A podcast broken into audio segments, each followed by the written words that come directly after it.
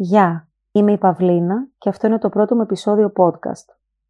You see, it all starts with a baby, we'll say at the age of six months. And the mother says, boo, and scares the hell out of the baby, gives it the hiccups. And then the baby giggles. There's its first moment of fear. Later on, it's on a swing, getting higher and higher, and catching its breath when it goes too high. And so it goes. We all enjoy, shall we say, putting our toe in the cold water of fear. Μία φορά και ένα καιρό ήταν μία νεαρή πολεμίστρια. Ο δάσκαλός της της είπε πως έπρεπε να πολεμήσει με το φόβο. Εκείνη δεν ήθελε να το κάνει αυτό. Της φαινόταν πολύ επιθετικό. Ήταν τρομακτικό. Της φαινόταν εχθρικό. Αλλά ο δάσκαλος είπε ότι έπρεπε να το κάνει και της έδωσε οδηγίες για τη μάχη. Η μέρα έφτασε. Η πολεμίστρια στάθηκε από τη μια μεριά και ο φόβος στάθηκε από την άλλη. Η πολεμίστρια αισθανόταν πολύ μικρή και ο φόβος έμοιαζε ογκώδης και οργισμένος και οι δύο είχαν τα όπλα τους. Η νεαρή πολεμίστρια ύψωσε το ανάστημά της και πήγε προς το φόβο. Υποκλήθηκε τρεις φορές και ρώτησε «Μπορώ να έχω την άδεια να παλέψω μαζί σου» Ο φόβος είπε «Ευχαριστώ που μου δείχνεις τόσο πολύ σεβασμό και μου ζητάς την άδεια». Τότε η νεαρή πολεμίστρια είπε «Πώς μπορώ να σε νικήσω» Ο φόβος απάντησε «Τα όπλα μου είναι ότι μιλώ γρήγορα και πλησιάζω πολύ κοντά στο πρόσωπό σου. Τότε παραλύεις εντελώς και κάνεις ό,τι σου λέω. Αν όμως δεν κάνεις αυτό που σου λέω, δεν έχω δύναμη Μπορείς να με ακούς και να με σέβεσαι, μπορεί ακόμα και να πιστείς από εμένα, αλλά αν δεν κάνεις αυτό που σου λέω, δεν έχω δύναμη. Με αυτό το τρόπο, η μαθητευόμενη πολεμίστρια έμαθε πώς να νικά το φόβο. Αυτή η σειρά podcast είναι προσωπική, μεταξύ μας. Μεταξύ μας εννοώ εσένα και μένα. Η ελπίδα μου είναι να εξερευνήσουμε ουσιαστικά θέματα μαζί και να απαντήσουμε σε ερωτήματα που έχουμε όλοι με πάθος και χωρίς φόβο. Φόβος. Συνέστημα βασικό. Προκαλείται από τη συνειδητοποίηση ενός πραγματικού ή πλασματικού κινδύνου ή απειλής. Ένα πλάσμα χωρίς την ικανότητα να νιώσει φόβο θα έχει χειρότερες πιθανότητες επιβίωσης. Έτσι δεν είναι. Ο φόβος είναι απαραίτητος και εξελικτικός για μας τους ανθρώπους και την επιβίωσή μας από την αρχή των πάντων. Το πρώτο συνέστημα που αναφέρεται στη βίβλο ότι ένιωσαν οι πρωτόπλαστοι, η Εύα και ο Αδάμ, όταν δοκίμασαν τον απαγορευμένο καρπό, είναι ο φόβος. Ο φόβος πρόλαβε την τροπή. Στην αρχαία Ελλάδα, ο φόβος ήταν ο γιος του Θεού Άρη και της Αφροδίτης και μαζί με τον αδερφό του το Δήμο, δηλαδή τρόμος, συνόδευαν τον πολεμοχαρή Θεός στις μάχες. Σήμερα αστρονομικά, ο φόβος και ο Δήμος είναι οι δύο δορυφόροι του πλανήτη Άρη αυτό είναι άσχετο, απλώς το διάβασα και μου άρεσε. Όπως όλα τα βασικά συναισθήματα, ο φόβος είναι κάτι απλό. Και όπως όλα τα απλά, ο φόβος είναι κάτι πολύπλοκο. Ο φόβος λοιπόν, που είναι προγραμματισμένος να μας προστατεύει, κάποιες φορές μπορεί να μπει στο δρόμο μας. Να μας εμποδίσει να πάρουμε αποφάσεις, να κάνουμε νέες αρχές, να μας εμποδίσει να ανθίσουμε. Δεν θα αναφερθώ σε ειδικές φοβίες, μιας και αυτό προποθέτει βαθύτερη μελέτη και ανάλυση. Σήμερα θα εστιάσω στο φόβο που μας εμποδίζει να κάνουμε ένα βήμα έξω από το πλαίσιο της ζώνης ασφαλείας μας. Λοιπόν, όταν ήμουν πολύ μικρή και μέχρι και τα 15-16 φοβόμουν πάρα πολύ το σκοτάδι, καταρχήν. Ε, αν έσβηναν τα φώτα στο σπίτι, φοβόμουν να πάω από το ένα δωμάτιο στο άλλο. Έβλεπα παντού σκιές και νόμιζα ότι κάποιος είναι κρυμμένος κάπου και θα με σκοτώσει. Ε, το ξεπέρασα με πείσμα, σβήνοντας τα φώτα και περπατώντας μόνη μου, με τρομερή ταχυκαρδία, βάζοντας ένα μαχαίρι κάτω από το κρεβάτι μου και κάτω από το μαξιλάρι μου και όλα τα φώτα σβησμένα.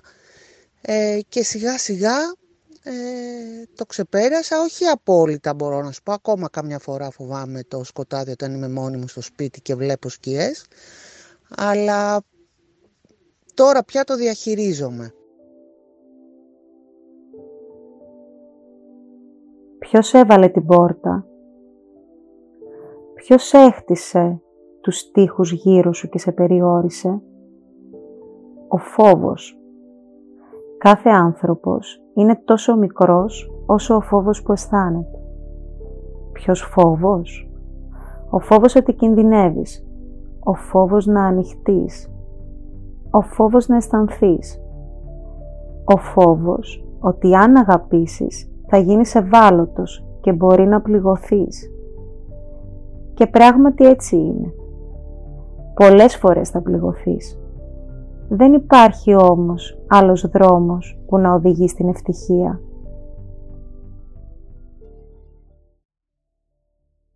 Ο φόβος θα σε κάνει μικρό μόνο εάν του το επιτρέψεις εσύ. Η μεγάλη επιστήμονας Μαντάμ Κιουρί είχε πει ότι τίποτα στη ζωή δεν υπάρχει για να το φοβόμαστε, αλλά όλα πρέπει απλώς να τα καταλάβουμε. Πώς θα καταλάβουμε το φόβο; Πώς καταλαβαίνετε ο φόβος; Αυτό το είδος της λύπης κατά τον Πλάτωνα ή της αναστάτωσης που προκαλεί ιδέα κάποιου καταστρεπτικού ή οδυνηρού κακού που πρόκειται να συμβεί. Η ιδέα. Η ιδέα της απειλής. Το δημιούργημα δηλαδή του μυαλού μας. Μια επινόηση προκειμένου να ανασταλεί η πορεία μας προς τα εμπρός και να απομακρυνθούμε από τις όποιες αλλαγές. Θρηματίζεσαι όπως και εγώ στην ιδέα και ξεχνάς ότι τίποτα από την ίδια την απειλή δεν βρίσκεται εδώ που είσαι τώρα.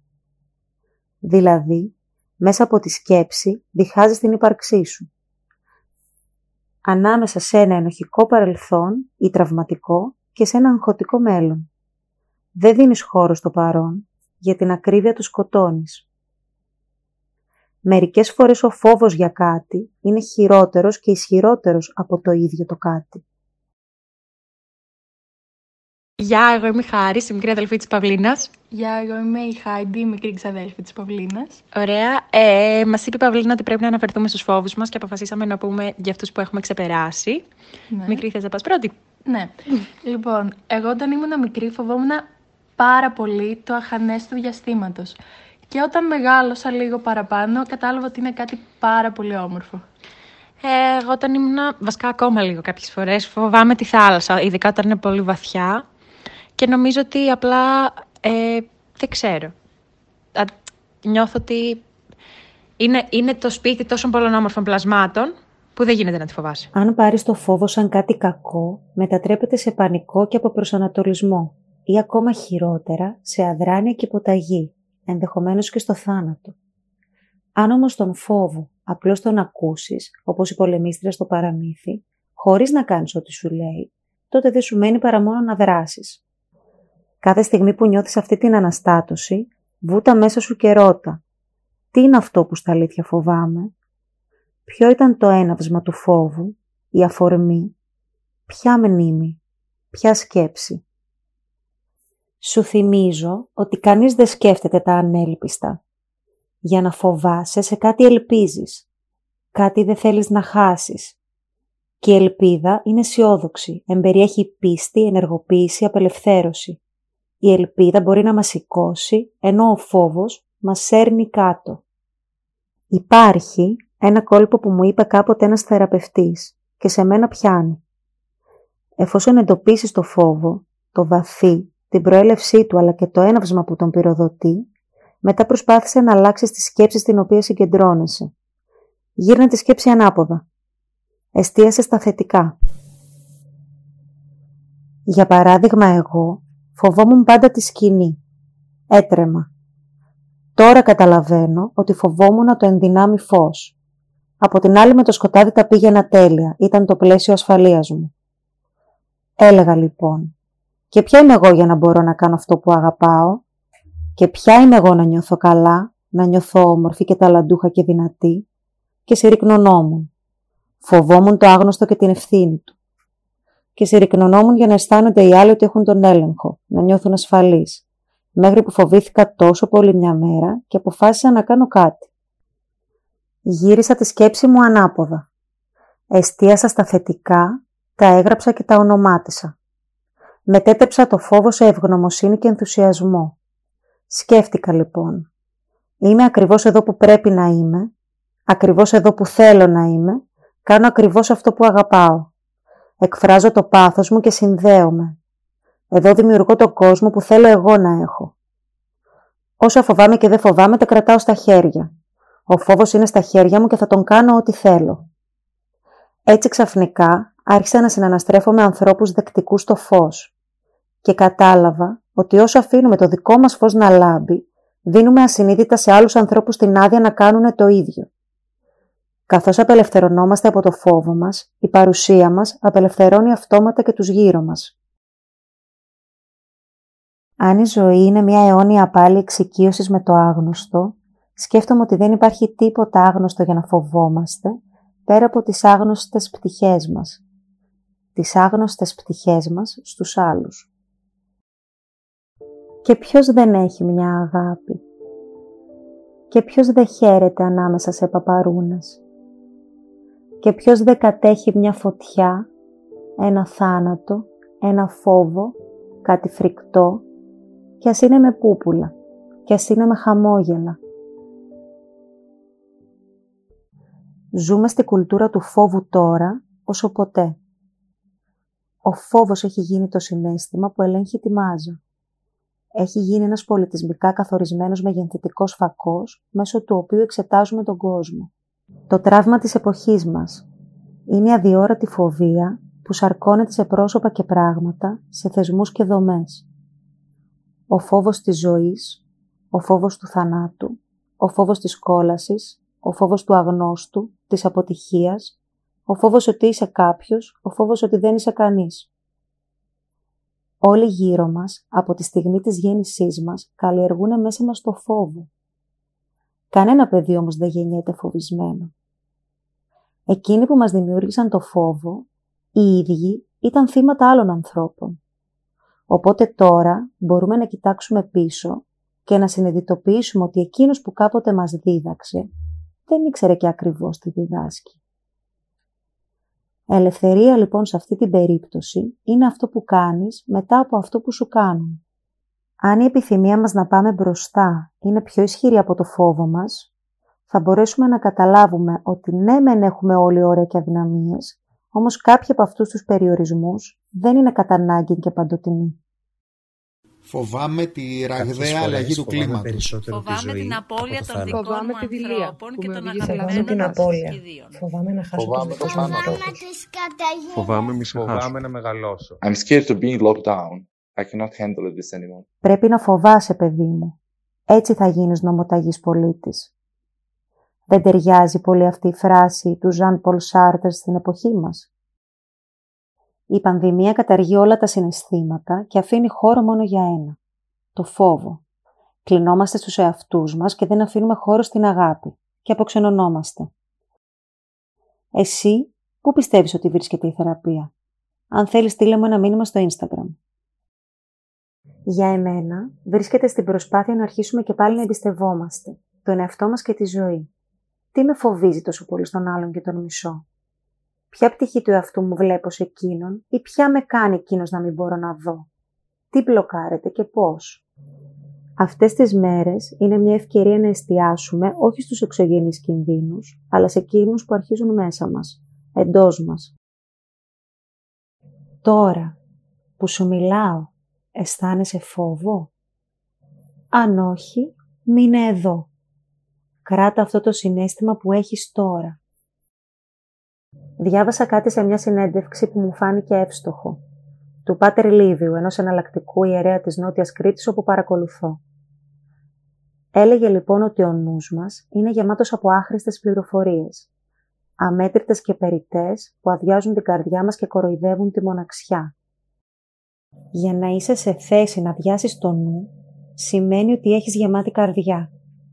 Αναρωτιέμαι, φροντίζεις η καρδιά σου να είναι γεμάτη από ανθρώπους, αγάπη, δημιουργικότητα, μουσική, όσα αγαπάς και θέλεις να εκφράσεις, όσα τη ζεσταίνουν.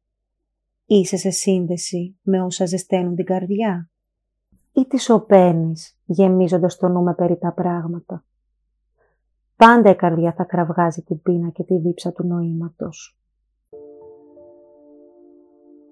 Τα παιδιά τα τρομάζει το σκοτάδι γιατί νομίζουν πως ανάμεσα στις σκιές κρύβεται κάποιο τέρας που μπορεί να τους επιτεθεί. Κατά τον ίδιο τρόπο, τους ενήλικες τους τρομάζει το άγνωστο γιατί συνεπάγεται αλλαγή, ρίσκο, αβεβαιότητα.